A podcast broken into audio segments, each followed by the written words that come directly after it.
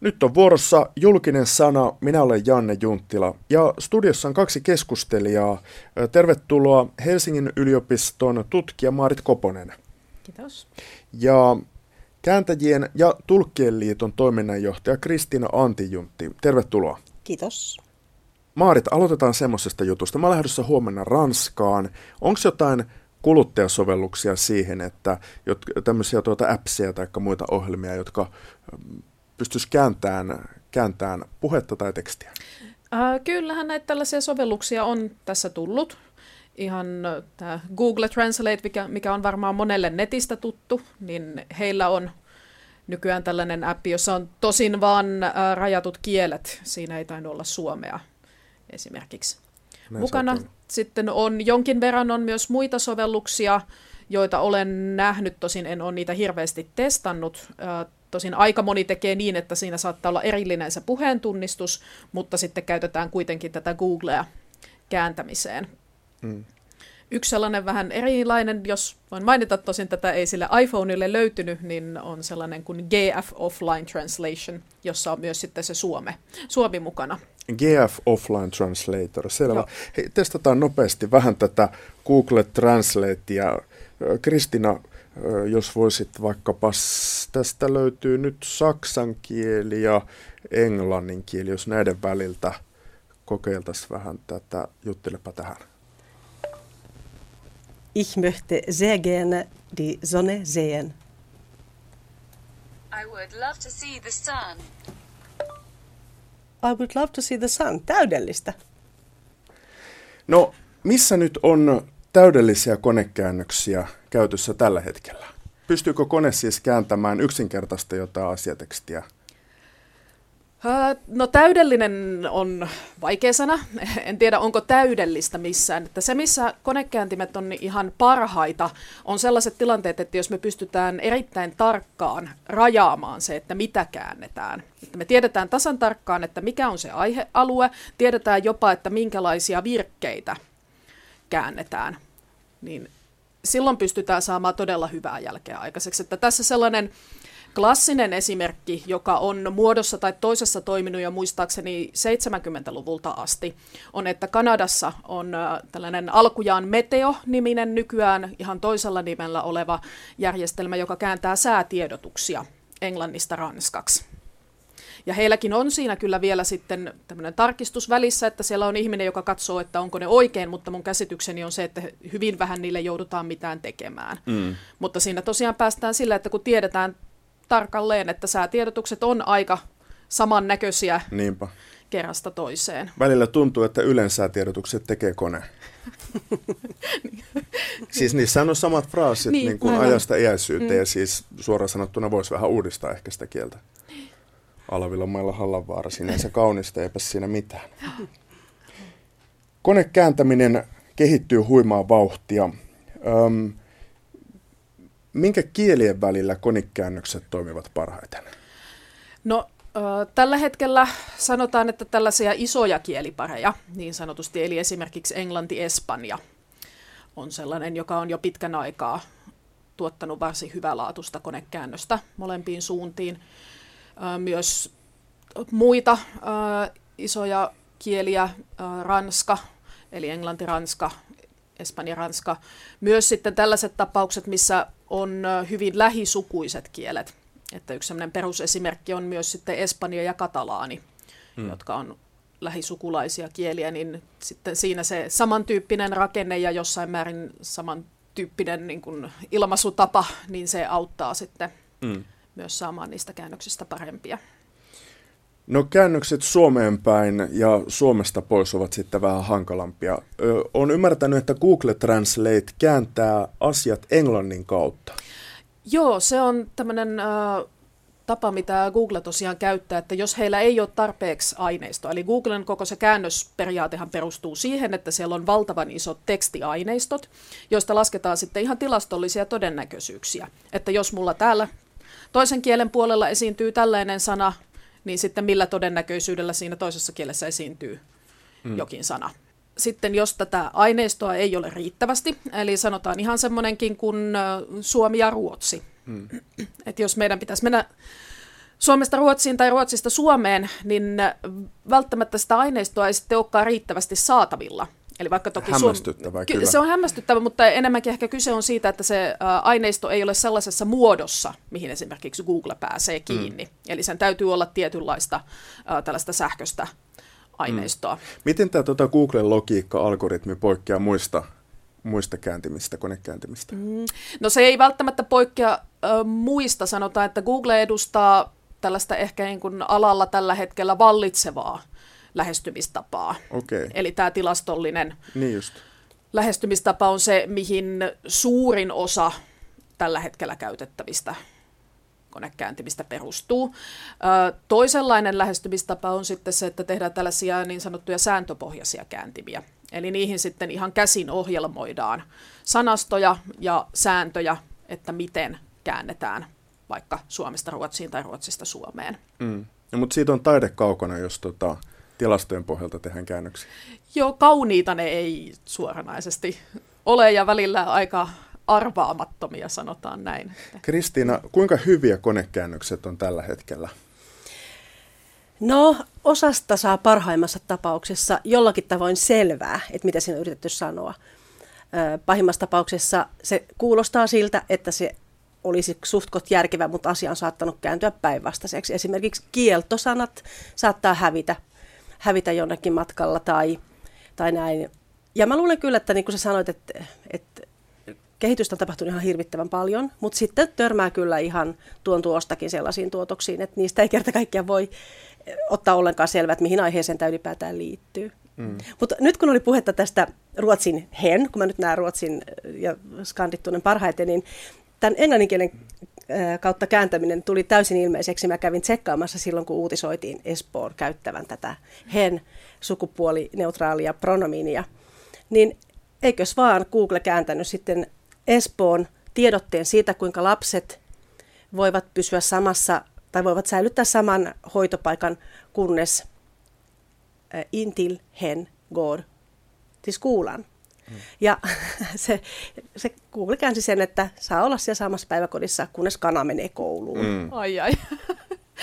Mä arvasin tämän, koska, koska tiesin sen englannin olevan siellä välissä. Joo, niin aivan. Mutta toisaalta olisin kyllä odottanut, että Suomen ja Ruotsin välillä massaa kertyisi, mutta toi sun selitys siitä, että se muoto ratkaisi aika paljon. Mm, kyllä. Se on yllättävää tosiaan näitä, että pareja, joissa odottaisi, että olisi enemmänkin aineistoa, niin ei sitten välttämättä olekaan. Että toinen tällainen hyvä esimerkki, että niin kuin mä tuossa mainitsin, että usein lähisukuisten kielten välillä konekääntäminen toimii varsin hyvin, varsin helposti, niin sitten yksi mielenkiintoinen kysymys olisi tietysti, että no entäs Suomi ja Viro? Mutta oikeastaan äh, Suomi ja Viro käännös, jos sitä lähtisi esimerkiksi Googlella kokeilemaan, niin se on melkoisen omituista, mm. ja selitys siihen löytyy juurikin siitä, että se käy sieltä englannin kautta, niin siitä tulee mm. sitten tämmöinen rikkinäisen puhelimen efekti. No milloin kone korvaa kääntäjän tämmöisissä yksinkertaisissa asiateksteissä? journalismin puolella puhutaan siitä, juuri tämmöiset määrämuotoiset ö, tekstit, urheilutulokset, säätiedotukset niin edelleen aivan hyvin pystyy korvaamaan jo nyt. Lähinnä tarvitaan toimittaja siihen analyysiin. No sanotaan, että jos me puhutaan tällaisista niin kuin todellakin äh, säätiedotustyyppisistä äärimmäisen niin kuin rajatuista hmm. tilanteista, puhutaan niin sanotusta äh, rajatun kielen kääntämisestä tai kontrolloidun kielen hmm. kääntämisestä, jossa siis kontrolloidaan ihan se, että mitä siihen konekääntimeen saa edes laittaa sisään.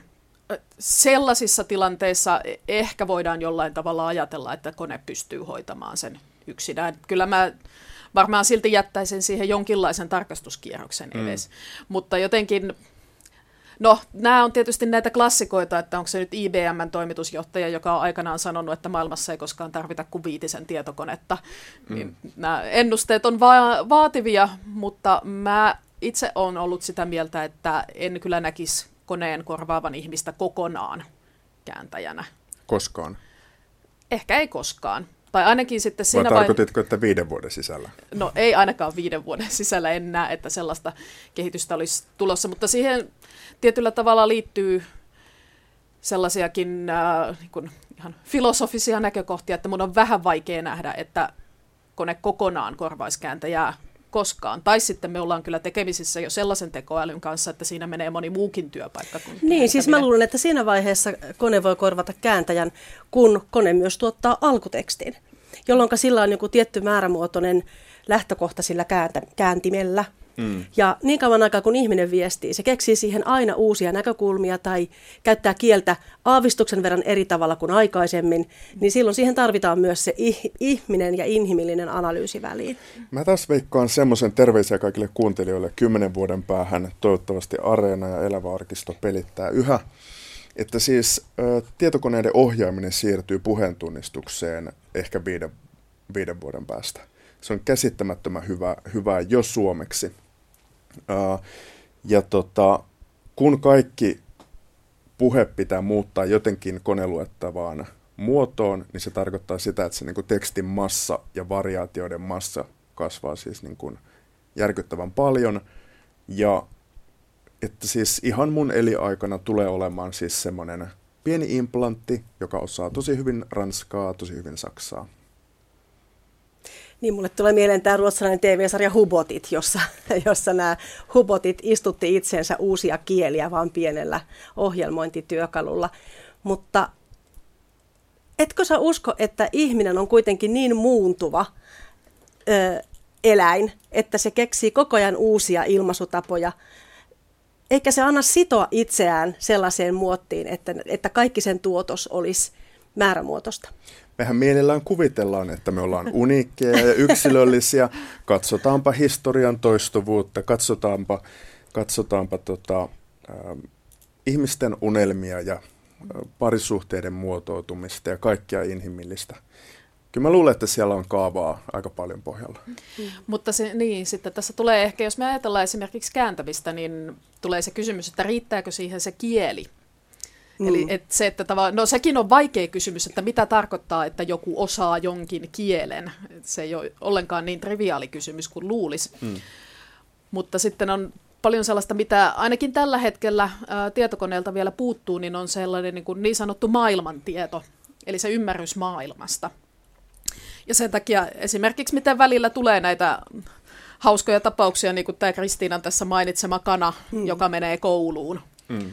Niin tällaiset kertoo siitä, että kieli sinällään on hirveän moniselitteistä ja monitulkintaista. Ja siihen liittyy sellaisiakin monitulkintaisuuksia, joita me ei edes ihmisenä hahmoteta. Sen takia, että meillä on tietoa tästä ympäröivästä maailmasta ja miten asiat toimii, niin siinä niin kuin automaattisesti rajautuu pois uh, osa näistä tulkinnoista, koska me tiedetään, että sellainen ei vaan ole mahdollista. Näin siis tutkija Maarit Koponen. Toinen keskustelija on kääntäjien ja tulkkien liiton toiminnanjohtaja Kristiina Antijuntti. Nyt ollaan lähdetty aika itsestäänselvästi liikkeelle, toimittaja asenteellisesti, kone vastaan kääntäjä. Öö, Koponen, sä oot juuri tehnyt tuota väikkärin, jonka ihan se peruslähtökohta on se, että konekääntimet ovat ö, kääntäjien apureita jo tänä päivänä. Kerro vähän tuosta sun väitöskirjasta. Joo, eli mä tein tosiaan väitöskirjatyötäni sellaisesta, puhutaan konekäännöksen jälkieditoinnista. Eli se on sellainen tilanne, jossa käytetään konekäänintä niin, että sillä tuotetaan tämmöinen raakaversio. Se annetaan sitten kääntäjälle, joka siitä virheet korjaamalla ja muuten muokkaamalla tuottaa sitten lopullisen käännöksen. Missä tilanteessa? Käytetäänkö tätä siis niin kuin kaikessa asiatekstikääntämisessä jo nyt? Sanotaan, että tuolla maailmalla ää, niin ää, käytetään varsin paljonkin ja se käyttö lisääntyy koko ajan. Tästä on esimerkiksi tällainen taho, joka selvittää käännösteknologian käyttöä, niin he on ennustanut, että tämä niin sanottu jälkieditointi niin vuoteen 2020 mennessä se alkaa olla nimenomaan asiatekstikääntämisessä jo se vallitseva toimintatapa. Mm. Eli että on tyypillisempää kääntää konekäännöksen kanssa kuin ilman. Mm. Mutta sitten se riippuu hirveän paljon siitä, että mistä kieliparista me puhutaan. Että niin kuin tässä tuli todettua, niin suomi ei ole kauhean helppo näille konekääntimille, joten sanotaan, että Suomessa, jos me käännetään Suomeen tai Suomesta, niin tällä hetkellä vielä käyttö on aika vähäistä. Että mä tiedän, että Suomessakin työstetään näitä järjestelmiä ja kiinnostusta on, mutta se ei ole vielä ihan ehkä. Okei, eli se, siis tutkit niin kun, sisään tulevaa teknologiaa ikään kuin? tietyllä tavalla joo, että mun väitöskirjassani oli aineistoa myös englanti-espanja kieliparista, joka on tosiaan sellainen, missä sitä käytetään jo hyvinkin yleisesti tätä jälkieditointia. Ja sitten siinä oli osittain mukana myös suomi, jossa taas sitten ei ole mm. sitä käyttöä niinkään ollut. Eli kone tekee tämmöisen apukäännöksen, jota sitten ö, koulutettu kääntäjä editoi, muokkaa ja korjaa. Mm, sä tutkit muun muassa sitä, että mitkä kielen seikat hidastivat ja kuormittivat kääntäjää. Mitkä, mitkä seikat suomen kielessä on tämmöisiä hidastavia tekijöitä? Sanotaan, jos mä en lähde ensimmäisenä siitä suomen kielestä, mä lähden äh, sieltä Espanjan kautta Okei. ensin liikkeelle. Selvä. Eli tämä niin kun, no, kaiken kaikkiaan tämä kuormitus on sinällään mielenkiintoinen kysymys, että siihenhän tämä koko konekäännöksen käyttö tällaisessa prosessissa perustuu, että sen pitäisi olla helpompaa ja nopeampaa, mm. kun kääntää ilman sitä konekäännöstä. Ja tietysti yksi, mikä siihen vaikuttaa sitten, että onko se helpompaa ja nopeampaa, niin on se, että kuinka paljon siinä konekäännöksessä on virheitä. Että jos niitä virheitä on todella paljon, niin eihän sitä silloin kannata lähteä korjaamaan, että siinä menee jo enemmän aikaa ja vaivaa sitten tähän.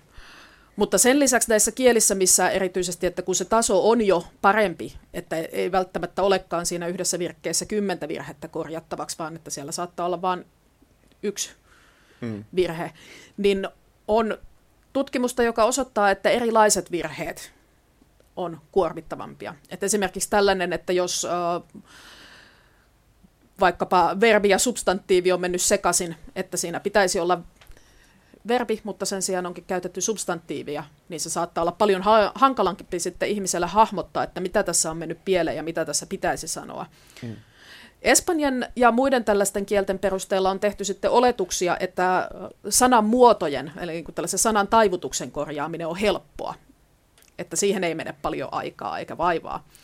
Mutta nyt me päästäänkin sitten siihen Suomen tilanteeseen, jossa esimerkiksi, että kun Espanjassa niitä sanamuotoja on selkeästi vähemmän kuin meillä Suomessa, niin se ei ehkä sitten Suomen kanssa toimikaan enää niin, että sen sanan muodon korjaaminen on helppoa ja nopeata, vaan meillä, koska kaikki tällaiset kieliopilliset ja merkityssuhteetkin ilmastaan sen kautta, että miten ne sanat on taivutettu. Että tiedetään ihan vaikka tämmöisessä yksinkertaisessa käyttöohjeessa, että meneekö pala A palan B sisään tai päinvastoin, niin siihen tarvitaan sitten tätä tietoa. Martin väitöskirjaan voi tutustua Helsingin yliopiston sivuilla. Öm, onko sun orientaatio nyt siis ollut hiukan nörtin lähestymistapa? Ymmärrätkö koodia ja sitä rataa? No mikään kovan luokan koodari mä en missään nimessä ole, mutta mulla on koulutusta sellaiselta alalta kuin kieliteknologiasta, joka käsittelee sit kaikkea sitä, että miten tietokoneen käsittelee niin sanottua luonnollista kieltä, eli ihmisten käyttämää kieltä, niin sanotaan, että mulla on semmoinen perusymmärrys, miten nämä teknologiat toimii. No kääntäjän työ on siis aikamoissa muutoksessa. Pitää jopa siis sitä koodia ja tilastotiedettä ö, ymmärtää. Kristiina, mikä sun näkemys on siitä, että onko toi koulutus ajanmukaista? Oppiiko yliopiston käytävillä kulttuurin tuntemusta ja koodaamista ja mitä lie? No ensinnäkin mä puutun tuohon koodaamiseen, että mä olen ymmärtänyt, että kääntäjän ei tarvitse välttämättä sitä koodaamista vielä ihan hirveästi osata. No ei minäkään kyllä ihan niin sanoisi, että ei. mä olen enemmän tosiaan tutkija. niin, mutta toki erilaisia apuvälineitä täytyy oppia käyttämään. Mm. Kääntämisen tukenahan on kaikenlaisia käännösmuistiohjelmia ynnä muuta, siis jotka eivät ole tätä konekääntämistä sinänsä, vaan kääntäjä itse täyttää omalla aineistollaan tai toisten kääntäjien mm. tekemällä aineistolla sitä Mutta oletteko te, tunnista, te tunnistanut tämän? Nimittäin mediallahan meni hirvittävän pitkään tajuta se, että itse asiassa kyllä tarvitaan koordinosaajia. Että tämä ammatti muuttuu. Tämä ensin murskataan ja sitten se rakennetaan uusista palasista. Onko kääntäjät hiffanneet tätä? No mä uskon, että me ollaan tavallaan keskellä sitä prosessia nyt. Eli oli aluksi aivan hirvittävä vastarinta myös jopa näitä käännösmuistiohjelmia vastaan. Ja niiden käytössä on vieläkin vähän sellaista rajanvetoa, että, että mm. kuinka paljon niitä muistia voidaan käyttää yhteiskäytössä tai myydä tai luovuttaa ja näin. Mm. Että se on jatkuva keskustelun aihe. Joo. Ja mä ehkä siihen hyppäisin vielä mukaan, että kuinka paljon kääntäjien pitää ymmärtää koodaamisesta, niin ei välttämättä ehkä niinkään siitä, että miten tällainen ohjelma koodattaisiin, mutta mun mielestäni on hirveän tärkeää, mitä mä esimerkiksi on tuonut mun opil, omille äh, käännösopiskelijoille, on, että ymmärtää sen, että äh, miten nämä eri työkalut toimii. Et puhuttiinpa me sitten käännösmuistista tai konekääntimestä, että he ymmärtäisivät sen, että mitä siellä taustalla on, miten se toimii ja minkä takia ne toimii niin kuin ne toimii. Mm. Että osaa, ja myös sitten sen, että mihin ne pystyy, mihin ei pysty esimerkiksi konekäännin, mm. että sitä ei pidä tunkea ihan joka paikkaan. Mm. Mä oon ymmärtänyt, että yliopistossakin on mukana kääntäjäopinnoissa niin tietokonelingvistiikkaa pakollisina opintoina, ainakin jossain jo, Jollain tasolla kyllä, äh, eli tota, sanotaan, että meillä on jonkinlaisia nimenomaan käännösteknologian mm. opintoja on pakollisena. Mm. Mm, kyllä. Miten koulutusta pitäisi muuttaa? Tietysti, koska tämä teknologia on mulle niin kuin tutkijana silleen tärkeä ala, ja mä olen itse asiassa tehnyt myös ennen kuin lähdin tutkijaksi, niin mä tein semmoisen kuutisen vuotta töitä ihan päätoimisena teknisten tekstien kääntäjänä, jossa käytin näitä Kristiinan mainitsemia käännösmuistiohjelmia ja myös termipankkeja ihan mm. joka päivä seitsemän ja puoli tuntia vai mikähän meidän työaika oli. Mm. mm. Että se on niin kuin, silleen myös tuttu, että se mitä mä haluaisin sieltä nähdä, jos mä palaan mutkan kautta tähän kysymykseen, että mihin koulutuksen pitäisi kehittyä, niin mä haluaisin nähdä, että se olisi vielä tavallaan ää, niin kuin käytännönläheisempää, että päästäisiin enemmän harjoittelemaan mm. sitä kääntämistä ja nimenomaan näiden oikeiden välineiden kanssa. Myös sitten eri aloilla, että AV-kääntämisessä ne välineet sitten on vähän erilaiset kuin tämmöisen tekstin, mm. teknisen tekstin kääntämisessä. No kyllä silti se on varmasti kaikkiaan anteeksi, tarpeellista, mutta mä kuitenkin korostaisin vielä äh, tällaisia humanistisia ja filosofisia aspekteja tässä työssä ja, ja kulttuurin tuntemusta ja kaikkea tätä, johon sä jossakin vaiheessa tässä viittasitkin, koska kaikki se on sitä tuntem- asioiden tuntemusta, maailman tuntemista, sitä yleistä osaamista, jota joka ainoa kääntäjä ja tulkki tarvitsee, että vaikka ne toimisi ihan millä alalla tahansa. Ja mulla on tästä pienehkö esimerkki, se on kyllä aika kaukaa. Mä olin erässä aikaisemmassa työpaikassani ohjaamassa opiskelijaryhmiä, joista osa tuli filologian puolelta, osa tuli nimenomaan kääntäjäopinnoista. Heillä oli samat tekstit, ne oli hallinnon ja politiikan tekstejä. Samat tekstit käännettävinä, ja kun näitä oli semmoinen 13 näitä opiskelijoita, niin mä pystyin, kun mä olin lukenut sen tekstin, melkein sataprosenttisella varmuudella sanomaan, kuka oli käynyt läpi kääntäjäopinnot. Koska ne tekstit oli niin paljon valmiimpia, siinä oli otettu niin paljon tarkemmin huomioon se konteksti, jossa teksti on syntynyt ja se, kuka sen lukee. Eli tavallaan ne valmiudet, mitä kääntäjä tarvitsee, on viestinnällisesti aika paljon laajemmat kuin mm. pelkästään sen semmoinen kielen, kielen mm. yksitasoinen tai kaksitasoinen ymmärtäminen. Mutta toisenlainen tuloshan olisi ollut aika surkea sitten, jos no, olisi ei ollut, niin se lainkaan ollut, huomaa. Joo, se olisi ollut todella surkea. Niin. 5-10 vuotta. Niin. Mutta siis tällä, tällä kaikella halusin vaan sitten sitä korostaa, että tämä kääntämisen ja käännösviestinnän opiskelu ei ole lainkaan merkityksetöntä. Ja mä toivon, että sen mm. asema säilyisi hyvänä edelleen Suomessa, koska me todella tarvitaan sitä tässä pienessä ja pienen kieliryhmän maassa. Kertokaa esimerkkejä tuosta kulttuurin tuntemuksesta. Sekin on helppo sanoa ja heittää, että tarvitaan tota, tai tietoja vaikkapa japanilaisesta, puhutaan vaikkapa mainonnasta ja miten Japanissa se toimii, tai sitten yrityskulttuurista ja niin edelleen. Kertokaa jotain konkreettisia esimerkkejä, koska mäkin olen tämmöisellä niin kuin yleisellä otsikkotasolla tässä tietämyksessä. Niin. No jos nyt vaikka mainitsit tuon mainonnan, niin ihan tällaisia, että miten puhutellaan lukijaa eri maissa. että mulle on, no ehkä tämä ei ole sitten tälle markkinoijalle suurikaan ongelma, koska myönnän, että olen heiltä tilannut useammankin kerran, kun olen päätynyt oikein jollekin postituslistalle, mutta tällaisesta saksalaisesta nettikaupasta. Mm joka kyllä sitten niin kuin lähettää mulle markkinointiviestejä, jotka on käännetty suomeksi. Ja sillä tavalla käännetty niin sanotusti hyvin, että niissä nyt ei ole mitään karkeita virheitä. Mm-hmm. Että se on periaatteessa kyllä kieli muistuttaa ihan suomea, mutta sanotaan näin, että näistä ö, markkinointiviesteistä, joista mä, joita mä heiltä saan, niin sanotaan, että 50 prosenttia niistä päätyy mun Facebook-sivuille niin, että voidaan kaverien kanssa naureskella, että miten hauskoja mm. ne on, kun siinä ei ole tavallaan yhtään ajateltu sitä, että niin kuin saksalainen kuluttaja ja suomalainen kuluttaja esimerkiksi on vähän erilaisia. Mikä se ero on? Mikä, mikä No niissä siellä- naurattaa siis? No esimerkiksi sellainenhan mua huvittaa aivan hirveästi, että sieltä tulee sitten tällaiset niin kuin vaatekaupan markkinointiviestit, jotka alkaa silleen, että arvon rouva, Mm. mikä ei ole sitten niin kuin Näkyykö se muissa, näkyykö se jossain hienovaraisemmissa asioissa se? No sitten oli esimerkiksi yksi sellainen hauska, mä en tiedä onko tämä välttämättä sitä, mitä ajoittakaa hienovaraisella, mutta tällainen äh, hauska, kun mullehan ne yleensä mainostaa niin kuin arvon rouvalle sitten vaatteita, mutta sieltä tuli tuossa vähän aikaa sitten tällainen mainos, jossa oli, siinä oli semmoinen nuoren miehen kuva ja sitten siinä lukee siinä mainoksessa, että mitä hänellä on päällään.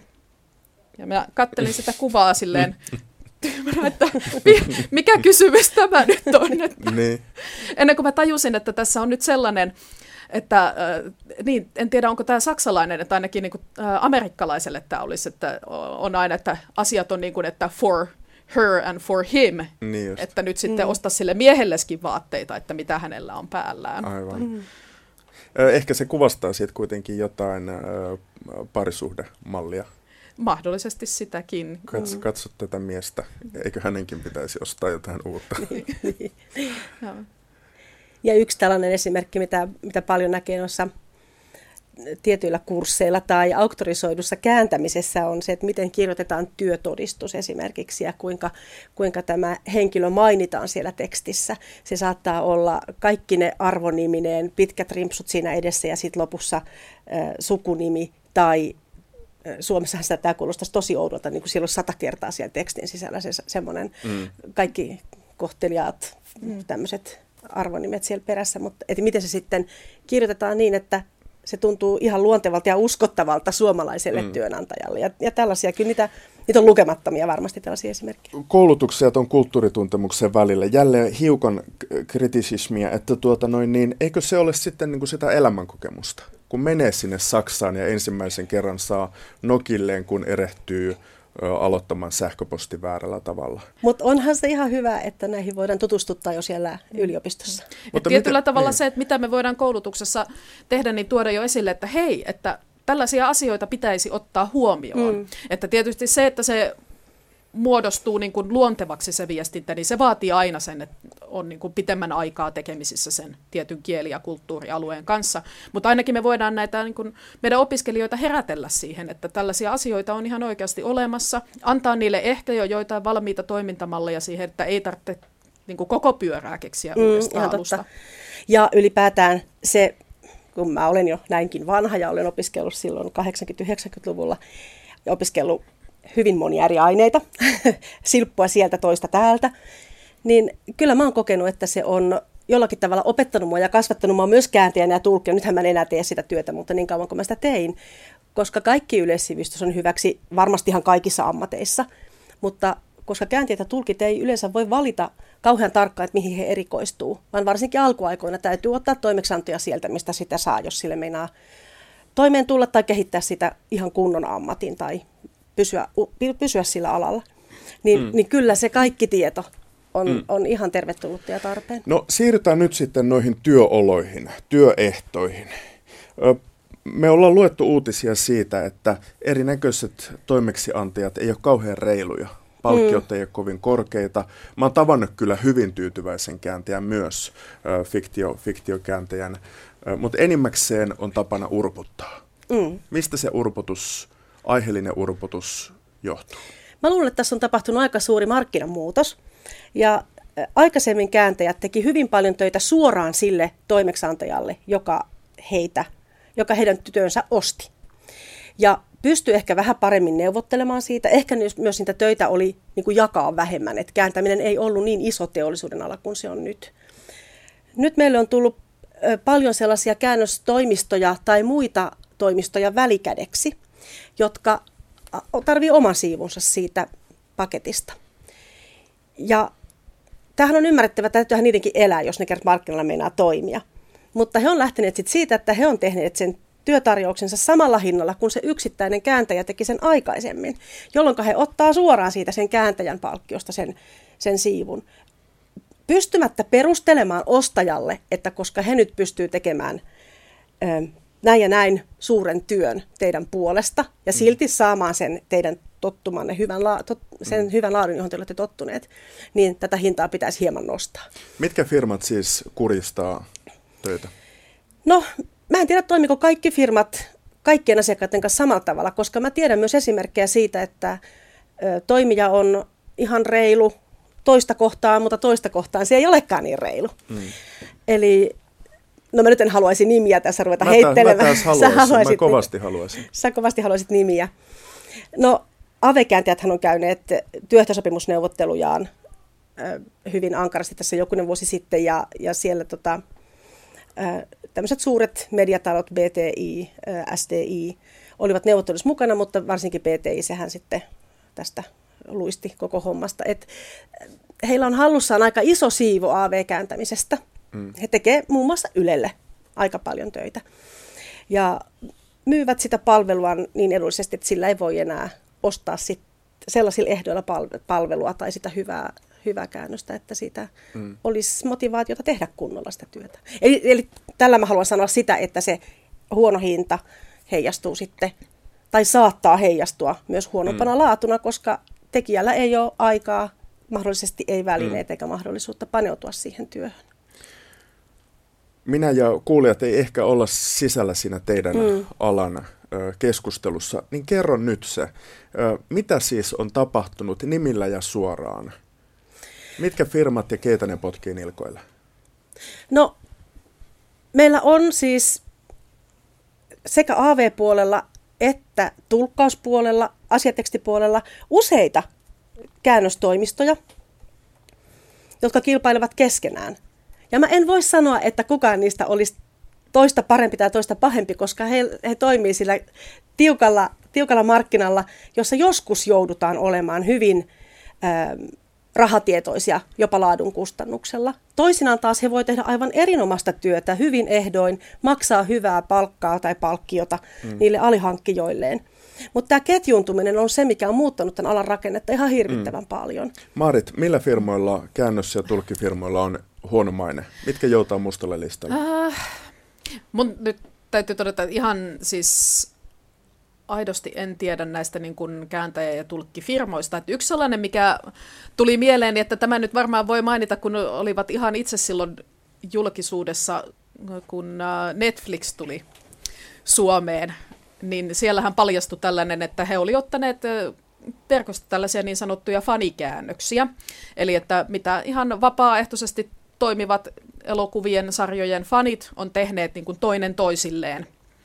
Ei ole julkaistavaksi millään tavalla tarkoitettukaan, vaan että voi seurata vaikka jotain äh, sarjaa, jota Suomessa ei siihen mennessä vielä ollut näytetty, niin he on sitten tehneet tekstityksiä, ei millään tavalla ammattimaisia kääntäjiä. Mm. Että Netflix hän otti näitä käännöksiä ja pisti niitä ihan suoraan sitten ulos Suomessa, mm. missä on monta monta ongelmallista tekijää ja tämän niin kun, uskallan mainita ihan sen takia, että siellä oli joku, oliko se peräti maajohtaja tai mm. joku, joka ei oikein edes ymmärtänyt, että miksei tämä nyt ollut hyvä juttu näin tehdä, mm. että tämähän on vaan fiksua toimintaa. Että... Mm. Kristiina Antijuntti, kääntäjien ja tulkkien liiton toiminnanjohtaja. Mitä ongelmia liittyy Yleisradioon työnantajana? Yleisradio työnantajana. Mä oon ymmärtänyt, että työnantajana Yleisradio on itse asiassa AV-kääntämisen puolella oikein hyvä toimeksiantajana. Eli kun se ostaa alihankintana, se on myös oikein hyvä. Sille tehdään mielellään töitä. Ymmärtääkseni palkkiotaso ei ole ihan sieltä kaikkein huonoimmasta päästä. Ja nyt mä toivon, että tämä kommentti ei johda siihen, että niitä aletaan ihan hirveästi leikellä, koska arvonsa on myös sillä, että tehdään hyvää työtä, jota, jota katsojat tykkää lukea. Yle ostaa jonkin verran alihankintana myös näiltä pienemmiltä, tai ei, ei ne pieniä ole, vaan isoilta firmoilta, jotka, jotka sitten ostaa alihankkijoiltaan huonoon hintaan tai, tai tekee pieni. Mutta heitä on, sielläkin on niitä tyytyväisiä kääntäjiä, koska he kokee, että he pystyvät tekemään sitten, okei, okay, mä saan tästä näin vähän, mä teen tämän nopeasti, ja joku muu hoitakoon sen tarkistuksen, eli se väliporras. Hoitakoon sen tarkistuksen ennen kuin se menee Ylelle. Ja se on sitten sen väliportaan harkinnassa, että kuinka hyvä lopputyö sille tehdään sille kääntäjän raakakäännökselle. Hmm. Mutta tavallaan se, että kaikki, kaikki TV-kanavat ostaa myös alihankkijoilta nimenomaan välikäsien kautta. Ei liene mikään salaisuus. Että tavallaan en haluaisi myöskään kuulla sitä, että he toimivat ainoastaan ja suoraan kääntäjien ja tulkkien kanssa, tai kääntäjien kanssa. Jos ajatellaan nyt alalle tulevia mm. opiskelijoita, mitkä on parhaat kielet?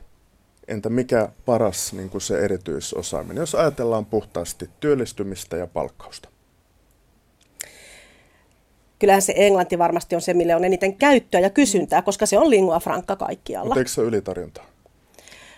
Riippuu varmaan vähän siitä kontekstissa, missä sitä niin, työtä tehdään. Luulen, ja ihan samansuuntaisesti olin sanomassa, että se on varmaan semmoista tasapainottelua, että toisaalta niin kuin Englanti, Suomi-Englanti, siellä on kaikkein eniten töitä, mutta se on myös varsin kilpailtua. Mm. Eli että siinä kieliparissa löytyy kääntäjä eniten, että sitten jos me ajatellaan tiettyjä kieliä, esimerkiksi näitä arabia, kurdin mm. murteet olisi sellainen, että tällä hetkellä olisi valtavan paljon töitä, mutta se on ehkä... Ehkä lähinnä vähän, tulkeille. Niin, ehkä niin. enemmän tulkeille nimenomaan. Mm. Ja siinä voi olla sitten tietyllä tavalla se työllistymisen ennustettavuus on ehkä vähän heikko, että mm. ei oikein tiedä, mitkä mm. on sitten ne tulevaisuuden näkymät. Valtionhallinto ja kultahallintohan työllistää jonkin verran tietenkin ruotsin ja englannin kääntäjiä. Mm. Äh, ja he on aika hyvin pysyneet siinä työsuhteiden säilyttämisessä, että he eivät ole lähteneet niin kauhealla voimalla ulkoistamaan kuin mitä olisi kenties ollut vaarana jo vielä joku vuosi sitten. Mutta he on nähneet sen äh, laadun, laadun siinä niin keskeisenä tekijänä ja sehän säilyy parhaiten, kun kääntäjä on siinä kontekstissa mukana. Se ymmärtää täsmälleen, miksi tehdään ja miksi sanotaan näin ja miksi tämä asia on tällä tavoin, eikä tule sellaisia tulkintavirheitä niihin teksteihin. Mutta ylipäätään siis työllistävyys, kyllä se, kul, se kulkee näiden ä, firmojen kautta, jotka käyttää yksittäisiä kääntäjä tulkkeja alihankkijoina. Et alalla arvostetaan eniten suoria kontakteja asiakkaaseen. Sanotaan nyt vaikka, että ä, haluaa tehdä valtionhallinnon käännöksiä, niin se olisi aina mukavinta sille kääntäjälle, että se saisi suoraan sieltä ministeriöstä tai keskusvirastosta sen työn, koska silloin siitä ja paras kate itselle. Siinä pystyy neuvottelemaan, saa sen kenties ne selvennykset, mm. mitä kääntäjä tarvii. Kun siinä välissä on toimisto, niin siinä on se yksi linkki lisää. Jos se hoitaa työnsä hyvin, se voi antaa kääntäjälle paljon tukea ja suorastaan niin kuin saada sen kääntäjän kukoistamaan ja kenties myös kääntäjän palkkionkin ehkä vähän ylemmäksi. Nimittäin maallikkohan voisi kuvitella, että jos, jos on jonkun kielen ja kulttuurin loistava tulkki, mm. tämmöinen siis niin kuin mediaattori ja välittäjä, niin siis eikö se ole siis niin kuin todella hyvin rahastettava tieto ja toiminto ja apu? Niin voisi luulla, mutta samalla kun mainittiin tässä nämä arabia ja kurdin murteet, somalikin ehkä, ne toimii sellaisessa kontekstissa, jossa rahaa ei liiku kovin paljon. Ne toimii maahanmuutossa, sosiaali, terveys, oikeuden puolella. Niin siellä se, se maailma ei ole rahassa vellova maailma. Mm. Ja se, silloin nämä palkkiot rinnastetaan johonkin muuhun kuin konferenssitulkin palkkaan esimerkiksi, joka saattaa olla ihan toista luokkaa ja onkin ihan toista luokkaa kuin sen tulkin, joka tulkkaa siellä maahanmuuttovirastossa. Mutta minkä verran on siis tämmöistä siis niinku kehittelyä, että muutetaan se niin kuin, tämä, että on jossain ministeriön nurkassa ja vientää asiakirjaa tai konferenssihuoneessa, niin heitä tarvitaan, mutta sillä, sam- sillä samalla osaamisella saattaisi olla niin kuin, mm, yrittäjämäisen ajattelun läpi siis aivan toisenlainen arvo. Mm. Meidän alalle tullaan usein humanistipiireistä ja mä en usko, että me ollaan vielä opittu sellaista eh, hyvin niin kuin tällaista yritys, ajattelua. Koska tämä jälleen vertautuu siis niin kuin mediaan. Terveisin mm. filosofian maisteri Tampereen mm. yliopistosta. Puolan kieltä yritin pari vuotta siinä opiskella, koska olivat juuri liittymässä Euroopan unioniin ja sitä rataa. Että nimenomaan mediahan on samantyyppisestä humanistisesta ja yhteiskuntataustoista äh, tultu. Ja nyt niitä on niitä pieniä yrityksiä longplaysta raportteihin ja niin mm. edelleen. Että siis se rahoituspohja muot, muuttuu ja muotoutuu ja tota, eri tapoja siis rahastaa sitä tilaajaa tai suoraan sitä käyttäjää. Mä uskon, että tätä niin. kehitystä on tapahtumassa tällä hetkellä. Me ollaan ehkä vähän jälkijunassa siinä, mutta anteeksi mä keskeytin. Niin, ei, mä vaan niin mietin sitä, että tietysti tämän voisi heittää myös toisinpäin, että minkä takia ne tilaajat haluaa tilata näiltä isoilta firmoilta, jotka mm. niin kuin tavallaan, että se, mitä mä kuulen kentältä, että mähän olen tutkijana tietysti pikkusen ulkopuolella, mutta se, mitä paljon kuulee, niin on sitä, että onko se nyt se hinta ainoa, mikä ratkaisee. Että silläkö me, sillä periaatteella, kun valitaan sitten käännöstoimisto, että kuka toimittaa pienimmällä senttimäärällä per sana, niin siihen on sitten tällaisen pienen yrittäjän tietyllä tavalla vaikea päästä mukaan. Myös sellainen, että käännösten tilaaminen, mihin olen itsekin aikanaan silloin kääntäjänä törmännyt, niin se on usein vähän sellaista, että käännös tehdään sitten ihan viimeisenä. Mm. Että tulee näitä tilauksia, että tässä nyt olisi tämmöinen 50 sivua tekstiä ja me oltaisiin tarvittu se mielellään jo tänään iltapäivällä mm. tai ihan viimeistään huomisaamuksi. Ja hups, jos, ei muistettu sitä budjetoida etukäteen. Niin, jos, jos ajatellaan esimerkiksi tämmöistä kansainvälistä hittituotetta kuin Supercellin Clash of Clansit ja muut uudemmat pelit, niin niissähän on nimenomaan joutunut siis miettimään sen, miten ne hahmot pelittää eri kulttuureissa, mm. miten ne kommunikoi, miten ne reagoi ne hahmot ja se pelimaailma mm. ja, ja sitten ne käyttöohjeet. Siis se, että kun se tuote pitää niin kuin, ö, hyväksyä tai ymmärtää ikään kuin minuutissa kahdessa, sitten mm. loppuu siis mm. ö, pelaajan kärsivällisyys, mm. jos ei se hiffaa sitä ideaa. Mm eikö tämä ole siis kääntämistä ja tulkkaamista? Siellä on pakko olla siis niiden eri markkinoiden huippuasiantuntijat mm. tekemässä sitä peliä. Joo, tietyllä tavalla varmasti on. Mä en nyt niin, suoraan en Supercellistä, en tiedä, mulla ei ole sinne kontaktipintaa. Mä tiedän eräistä äh, muista suomalaisista pelinkehittäjistä, joissa valitettavasti vähän toimii tämä, että se käännös tai lokalisointi on sitten se viimeinen, viimeinen. riesa, joka mm. pitää saada nopeasti ja mahdollisimman halvalla, ja olisiko jollakulla vaikka joku uh, lukiokaveri, joka osaisi tehdä tämän nyt mm. nopeasti, ja sitten se vielä toimitetaan käännettäväksi niin, että on semmoinen Excel-tiedosto, jossa kaikki nämä niin sanotut stringit, eli ne tekstikatkelmat, mitkä siellä on, niin ne tulee sinne aakkosjärjestettynä ilman mitään kontekstia, että mihinkähän tämä nyt sitten saattaisi liittyä. Mm. Mm.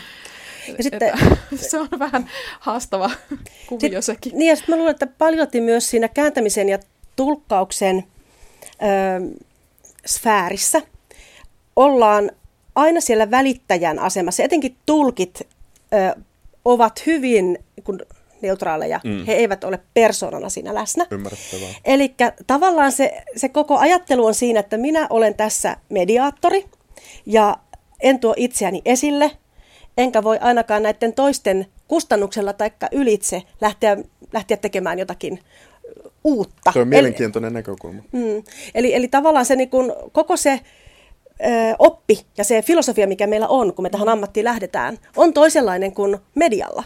Te olette esillä, te tuotte asioita julkikeskusteluun. Meillä on ehdoton salassapitovelvollisuus mm. tietyissä asioissa myös kääntäjillä. Ja, ja, myö, ja myös se, että kääntäjä ja vastaavalla tavalla varmasti tulkit ei, niin kuin, ei missään tapauksessa saisi muuttaa sitä niin. sanomaa. Mm siitä, että niin, aivan, aivan. se on ollut. Että... Mm. Et sen takia mä luulen, että tällaisten suurten innovatiivisten projektien aloittaminen ei ehkä ole meille niin luontevaa, mutta mä tiedän, että, että monilla yrittäjillä on kehittelyä siitä, että miten he laajentavat sitä toimintaa, miten he pääsevät osaksi isompia prosesseja. Ja se on mun mielestä erittäin tervetullutta.